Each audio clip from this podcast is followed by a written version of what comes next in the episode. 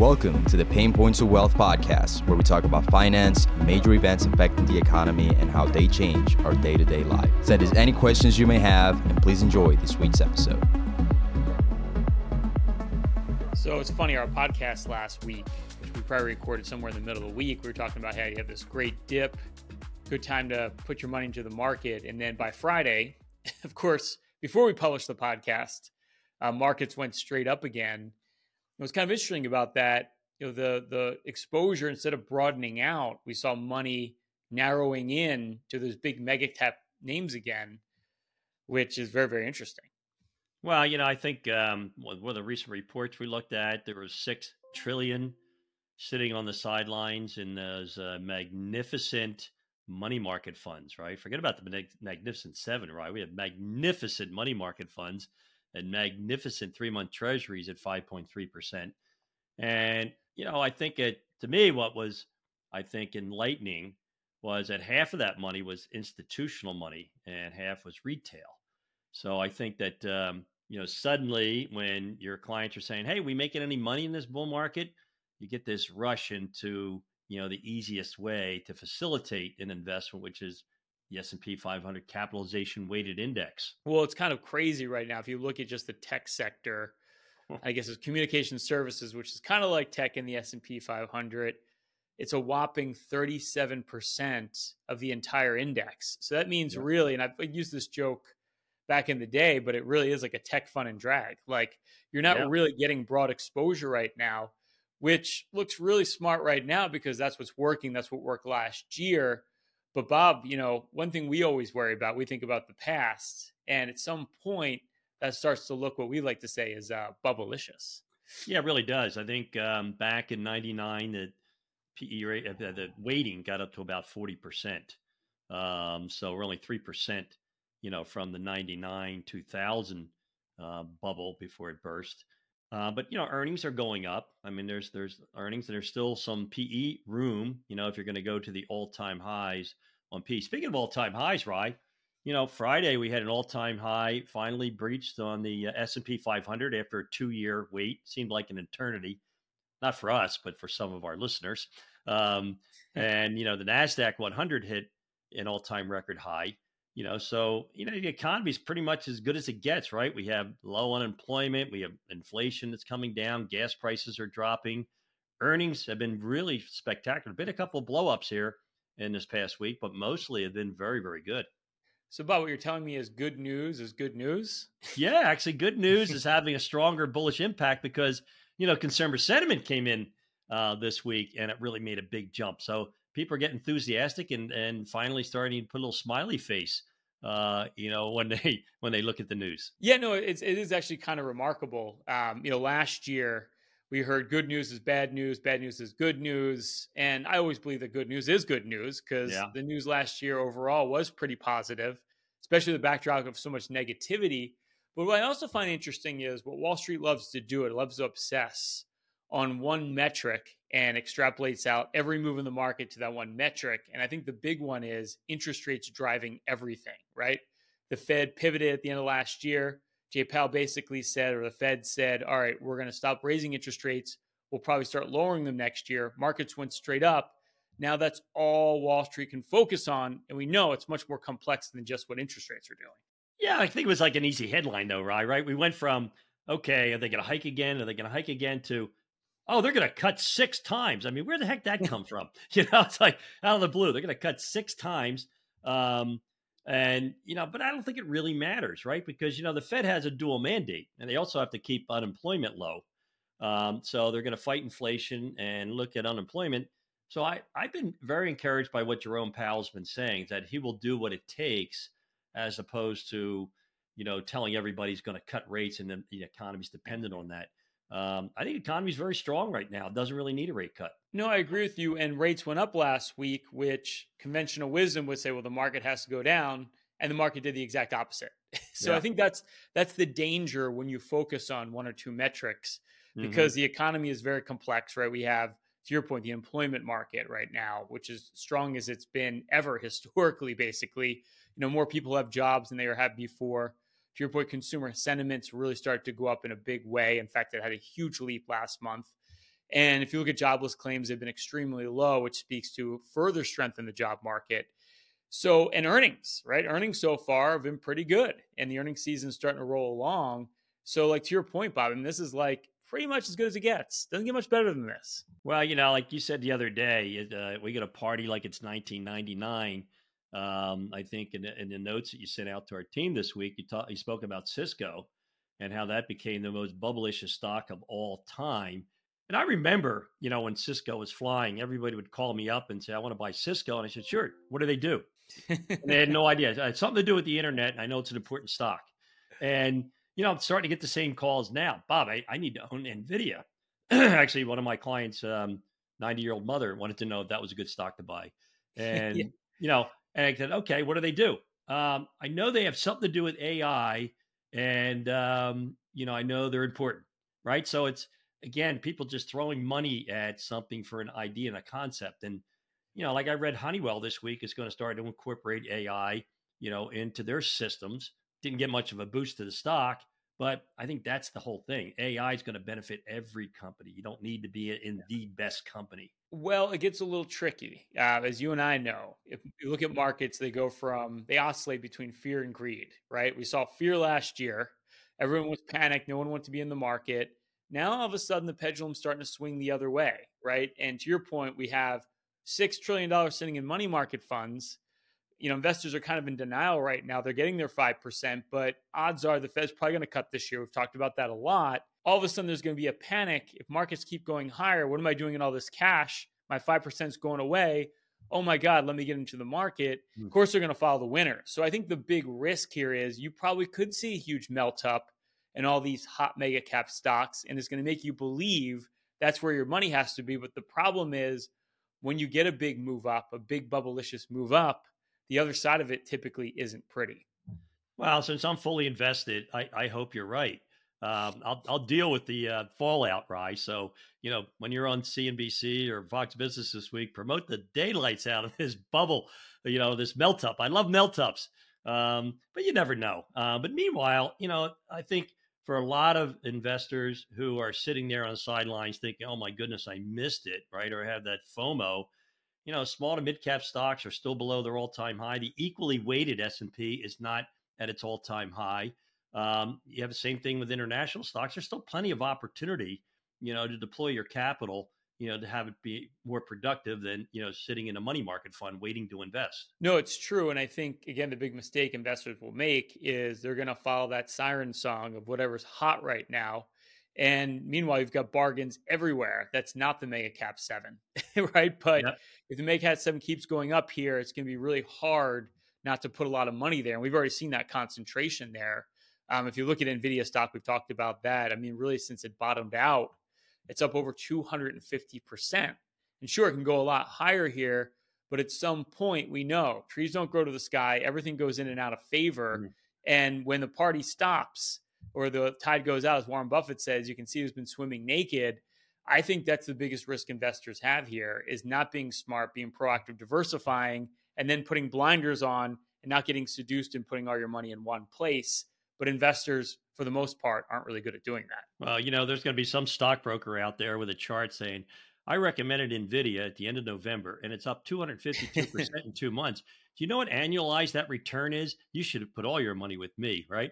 Um, but I think, you know, I think it's overall, I think the balance looks really quite favorable right now. Um, I love the fact that we spoke about this the last couple of weeks that investors and, you know, most people tend to be skeptical, right? When you talk to your friends and your family about how things are, and and they're like, yeah, it's it's it's good, but but why is it good? You know, it's like it's going to get bad. So, you know, you have all that built into the market. You know, meanwhile, governments are gridlocked. We got a presidential year this year, so you know, I think uh, most people are waking up to the fact, hey, there was no recession, or at least the the one that the you know they the economists were predicting. Um, so I think we're going to keep grinding higher here, buddy. That's that's that's my view right now. Hey, hope you're enjoying episode one forty-six, Payne Points of Wealth. Everything here on this podcast, along with some due diligence of your own, can help you get ahead financially, literally at any stage of your journey. But if you're thinking, I need a more hands-on approach, I want to get a full review of my portfolio. If you saved over a million dollars for your financial independence plan, Bob, Chris, and I will run through our total financial master plan We'll do that with no obligation or cost. It's a full holistic review. There's not a firm out there that will do this work up front. We literally go as far as building you your own personalized financial portal. We'll give you a bird's eye view of your entire financial life, and we'll hone in on every financial issue you need to address today, whether it's an income plan for retirement, best way to take Social Security, best way to draw from your portfolio, factor in inflation without running out of money. We're going to build for you a dynamic income plan that goes up over the rest of your life. We're going to look at diversification. Markets have been extremely volatile, uncertain over the course of the last two years. Has your portfolio been all over the place like a yo-yo? Or have you been sitting in cash, paralysis by analysis, even though the Fed's probably going to cut interest rates this year? Well, we're going to put together a full diversified investment game plan tied to your goals, show you how to grow your wealth, but most importantly, protect it over the rest of your life. And we're going to look at fees and taxes. Wall Street loves to sell you high cost, tax inefficient products, whether it's an annuity, mutual fund, brokerage product, structured product. Bob and I will do a deep dive of every investment you own, show you how to reduce that cost and optimize your portfolio for taxes. It's not what you make, it's what you take. You'll get our full tax playbook. Simply go to w w w dot payne c m dot com slash financial plan to see if you qualify for a free financial review, or click the link below. All right, it's a tipping point. This is where we pinpoint the pain point. That's P A Y N E. Having the biggest impact on your wealth right now. So Bob, since it's just you and me today, and you know, financial planning, it's always on our minds. I thought we could have a little fun today, create a little excitement, and we could fill in the blank. I'll start a sentence that has to do with financial planning, and we'll see how good you are after these fifty-five plus years. And you can fill in the blank. Fill in the blank, huh? Okay. Are you, are you ready? Do you feel good about this? Yes, I do. So the first one would be, the best way to be sure you don't run out of money in retirement is to blank. Oh, invest your money with Payne Capital Management, of course.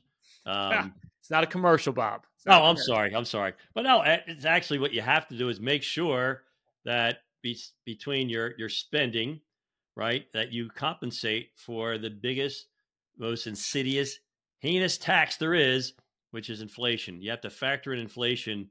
You just can't take it back in an envelope and project what your portfolio and your passive income streams are going to be net of your budget. So first of all, you got to have a budget, right? It's got to be realistic. Yeah, no, it's a great point. That's always like ground zero, right? Is figuring out what you spend, which I always say it's a bit of art and science. It's getting all those numbers together off your credit card statements, off those automatic transfers that come out of your account, along with a little back of the napkin math on, you know, what you might not spend in retirement versus what you might spend in retirement.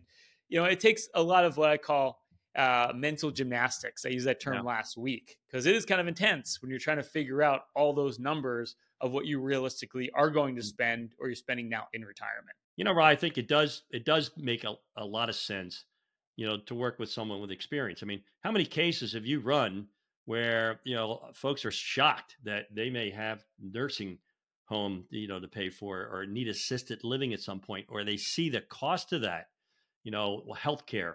Um, you know, when we put the inflation numbers on healthcare, what it looks like in your eighties and nineties. Yeah. And that's what a, an online calculator doesn't do. It doesn't stack the cards against you, right? And that's what yep. you want. You want to put, throw the kitchen sink at your plan, look at all the potential healthcare costs that come out, what inflation's going to look like, uh, any other ancillary expenses. A lot mm. of times, like your travel budget may go through the roof in retirement, yeah. but you want to look at all those different expenses you could possibly have, and then look at like, hey, look, if we don't have all these expenses, surprises are in the positive. That should be the goal for everybody, is make the surprises in the positive, not the negative when it comes to your financial plan. Well, I think that sums it up, right? Like a great financial advisor, a great financial planner is your advocate and your adversary. Right? They they keep you in check, right? They make sure that you don't make those mistakes. Um, you know, it sounds great. Hey, let's take the entire family to Europe, you know, for a ski trip. Um, you know, and then next year we'll do a safari, right? And it, all of a sudden, you know, they, when you start eating into principle, it doesn't work. And, and that's why you need those wealth projections. You need the tools, you need the science, you know, that go along with the art of, of a great financial advisor. All right, Bob. So next statement, the All right. stock market has the ability to blank. Confound the majority opinion at the time. My goodness, Ryan. You know, everybody I've ever met projects the future based on the most recent experience, and they're always wrong. Well, I think the one thing we can say is the experts don't get it right very often. Mm-hmm. And last year's a perfect example. Every expert said bear market, recession. They weren't a little wrong, Bob. They were way wrong. Well, fortunately, you know, I had some really great mentors back in my in my day at Merrill Lynch. And one of my mentors always said, when When all the experts agree on one thing, it's going to do the opposite. It's just, you know, the obvious information, the obvious trade is always the wrong trade, Ryan, as you always say. It really is. And I think the other thing is when you think about the markets in general, they're very emotional. Mm. Um, they have the ability to make you feel greedy. They make you feel nervous, make you feel sad. Um, so, you know, one of our, our, our big tenets at our firm is you want to tie your investments to your goals, not to what's happening recently in the markets, because that is just a recipe for disaster. Because on any given year, we have no idea what the markets are going to do. Experts like to tell you they think no, they, they know what's going to happen. And that's why it's so, so important to build everything around your goals, because your goals don't move the way emotions do and markets do every day. Well, that's like, you know, you're talking about earlier, speaking earlier in our podcast about your pet peeve, about the focus on the Federal Reserve. And you know, how many experts kept saying, but Jerome Powell said, but Jerome Powell said, well, you know, how come these guys don't know that the Fed is a lagging indicator, right? They're dependent on the data. So whatever they say is meaningless. It has nothing to do with what they're actually going to do. No one yeah. seems to know that. Yeah, you can't take them at face value when, you know, typically they do something different than what they said six months ago. Exactly. it's, it's, their opinion can change on the dime. In fact, I mean, if you looked at the futures market, they were predicting that we were like going to have like, I don't know, sixty, seventy percent. They were going to cut rates in March. Mm-hmm. That dropped like a rock within a week. So those predictions all went out the window just like that. Sure did. So, you know, those short-term moves are just really, really unhelpful. But more importantly, when it comes to the stock market, if we're going to talk about has the ability to blank, it also has the ability to generate income over time. Um, bonds have the ability to generate income over time. And you have the ability to create an income plan that's more consistent than the ups and downs of the short-term markets, which are much more reliable when you're trying to build an income plan for retirement, much, much smarter way to look at investing your money. It's one of the reasons why, you know, value stocks outperform growth stocks over time because of the dividend increases. You know, I go back and I look at some of my investments where, you know, based on my cost basis, I have nineteen, twenty percent current yields. Um, I'll take that any day over when did the market go up or down today? Yeah. And right now you have such a great cash flow rich environment to build that income plan for retirement. And most people aren't doing that. They're sitting in cash, getting their five percent, waiting for the Fed to cut. So their five percent goes to three percent, um, or they're buying growth stocks or mega cap stocks that pay no dividends. So you have to be really smart and selective here to build your portfolio for the long-term for retirement, which brings me to my next statement, Bob, that Uh-oh. you need to fill in the blank for, which is you should run the other way if a financial advisor tells you blank. Well, I got a whole list for that one, Ryan. You know, the first one is when you hear the word guaranteed, um, you absolutely need to run. Um, guaranteed does not exist in the investment world. That sounds like an annuity, Bob. Yeah. And, you know, in all fairness, it's contractually guaranteed by a corporation. Um, But again, that doesn't really mean guaranteed in my mind. Uh, so it's just that anytime you hear guaranteed, I want you to run, not walk to the nearest exit. That's right. And they tell you it's just a thin veneer of insurance on top of your investment. That means they're charging you a lot of fees. So, exactly. And as we like to say, a lot of insurance products and brokerage mm. products are sold, not bought. And, you know, a lot of times, Bob, I like your analogy about Chinese food. We use this a lot, but it's like, you know, sometimes that pitch on annuities, income for life, or some of these structured products with brokerage firms, they feel so good. They taste so good going down, but you feel so empty later. So you got to be really careful with some of these pitches that you get from these big brokerage firms. And a lot of times you do need to run the other way. Yeah, I mean, it's just, it's amazing, right? I think our, our brains are just wired a certain way where certain numbers or certain words, you know, trigger us. I mean, we go back to Halloween, you know, when we had our Don't Get Spooked by the Markets fireside chat with our clients. And I remember talking about, you know, advisors were, were getting calls from our clients saying, well, why don't we take everything and just put it in the five percent money market fund? It's guaranteed, you know, five percent, you know, in treasuries or whatever. Um, and we said, well, you know, why wouldn't you just put that into large value or put it into, you know, real estate? where they're generating a dividend of four percent, plus you get appreciation. And I think, you know, both of those investments went up five percent the next week. Um, and so when you think five percent, that's an annualized number. And I think a lot of times when these advisors or these salespeople make these pitches, you know, they pitch into something that sounds really good, but, you know, when you just uh, you know, pull off the cellophane, you find out it's not so hot. A lot of that in our industry, buyer beware. You got to be careful out there.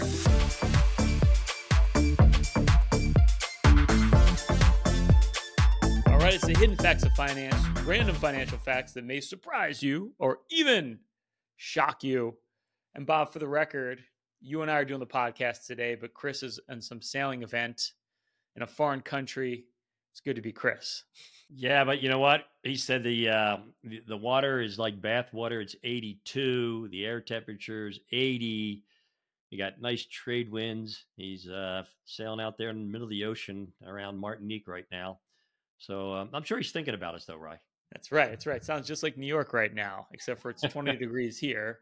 Um, and, uh, snow's on the ground. So, but I digress. So, you know, we hear a lot of hoopla about, uh, short-term C Ds and treasuries. And, you know, again, when it comes to financial planning, it's like you always say, it's not what you make, it's what you take. And what that means is what is your return after you pay the I R S, after inflation, you know, what's your purchasing power, which is really all that matters. So we look at the real return of C Ds or treasuries over a one-year period. I think the, some pretty shocking numbers, right? Uh, you know, back in two thousand, like you got your five and a half percent for a one-year C D. What was the actual return? The post-tax return was negative two percent when you factor in a twenty-five percent tax rate and a three point three eight percent inflation rate. Ouch. Yeah, I mean, there's a good reason why you want to own municipal bonds, and a good reason why you don't want to depend on a, a money market or a C D rate, you know, to fund your retirement. We're talking about metrics, Bob. Um, one of the metrics that you heard a lot of economists use in the last two years was the inverted yield curve. And that just means that rates short-term have been higher than rates long-term, right? You get five percent on a short-term C D or on a money market fund, where you're only getting four percent on a ten-year treasury, or normally it's the other way. You have an upward slope. And this is supposed to be this amazing predictor of when we have recessions. But I looked at the data on this, and if you look at it since nineteen sixty-two, the average, uh, after the yield curve inverts, the average is five hundred eighty-nine days, meaning it takes you over a year before we actually go into recession on average, but a lot of times it's a lot longer than that. Yeah, and I think what the inverted yield curve has been really good historically at predicting um, is a, a crisis, you know, a crisis in, in the, in, in finance and financial companies. And we did have a crisis, right? We had three regional banks fail. Um, but it didn't end up creating a credit crunch, is why the economy continued to, you know, move along, actually boom. So, you know, these rules of thumb, they sound great in hindsight. It's hard to pinpoint, you know, when it's going at the time. And again, if you have a diversified portfolio, you use that volatility to, to buy low. Well, it also goes back to just like false advertising, because one of the stats I would hear is one hundred percent in the one hundred percent of the time in the past, when the yield curve inverted, we went into recession. Well, I guess that's true. In nineteen sixty-six, it only took four years afterwards. So did that really predict it? Yeah, was it really cause and effect? I'm not so sure. Well, you can use statistics to pretty much prove anything. Yeah. And I think that's, the, again, going back to just one of those uh, cautionary tales. It's like there's not one stat or one sort of indicator that's going to predict the future. Be very, very careful when you hear those on T V. It's very dangerous. Hey, hope you enjoyed episode one forty-six, Payne Points of Wealth. If this is on Spotify right now, you can like, subscribe to the channel. If this is on iTunes, please give us five stars. Leave a nice little comment below. Let people know how great our podcast is. If it's on YouTube right now, you can like the episode. You can subscribe to the channel. Click that notification bell to be updated every week of all our new content. Your support gives us the support to continue to do this podcast. As always, stay loose and keep an open mind. Thanks for listening to the Payne Points of Wealth. Hopefully, you found the ideas discussed in this episode valuable and useful for your own financial journey. You can find out more about Bob, Ryan, and Chris's firm, Payne Capital Management, at Be Bullish dot com or through the contact information found in the description of this episode in your podcast player or app. Join us next week for another episode of The Payne Points of Wealth, brought to you by Payne Capital Management. Information provided on today's show is provided for informational purposes only and does not constitute investment, tax, or legal advice. Investment is obtained from sources that are deemed to be reliable, but their accuracy and completeness cannot be guaranteed.